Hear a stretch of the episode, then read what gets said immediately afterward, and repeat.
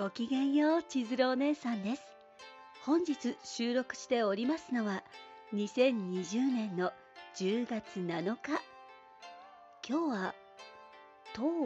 難というね、語呂合わせの関係で盗難防止の日だそうでございます。お姉さんもね、それをテーマに、アメブロさんの方でブログをしたためさせていただきましたので、よろしかったらチェックしてみてくださいね。さてさて、今日はね、そんな中、お姉さんが取り上げる作品がございまして、というか作品というか、作家の先生、漫画家の先生がね、すっごい推したい先生がいて、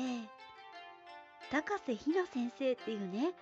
お姉作品を多々書かれている先生のお話を今日はさせていただこうかなと思いますよ。お姉さん、お姉様が大好きなんですっていうお姉っていう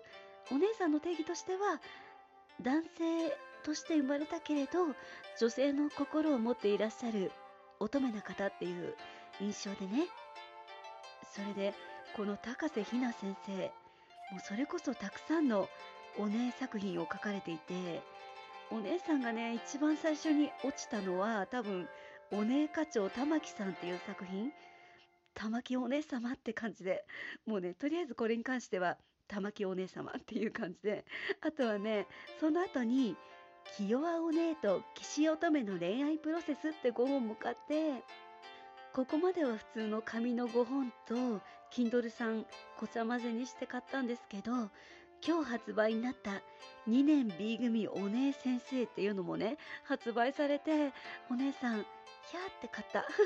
なんか変な規制は発してますけど、本当に嬉しくて。高瀬先生の書かれるお姉様、お姉さん大好きでも、ちゃんとついてこられてますか？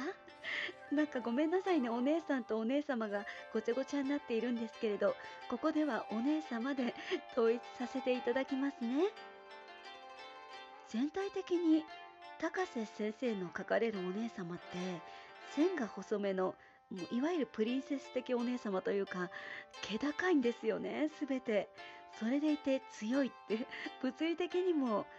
強かったりあとはもう女性キャラもなんですけど全体的に芯が強いっていう感じでね。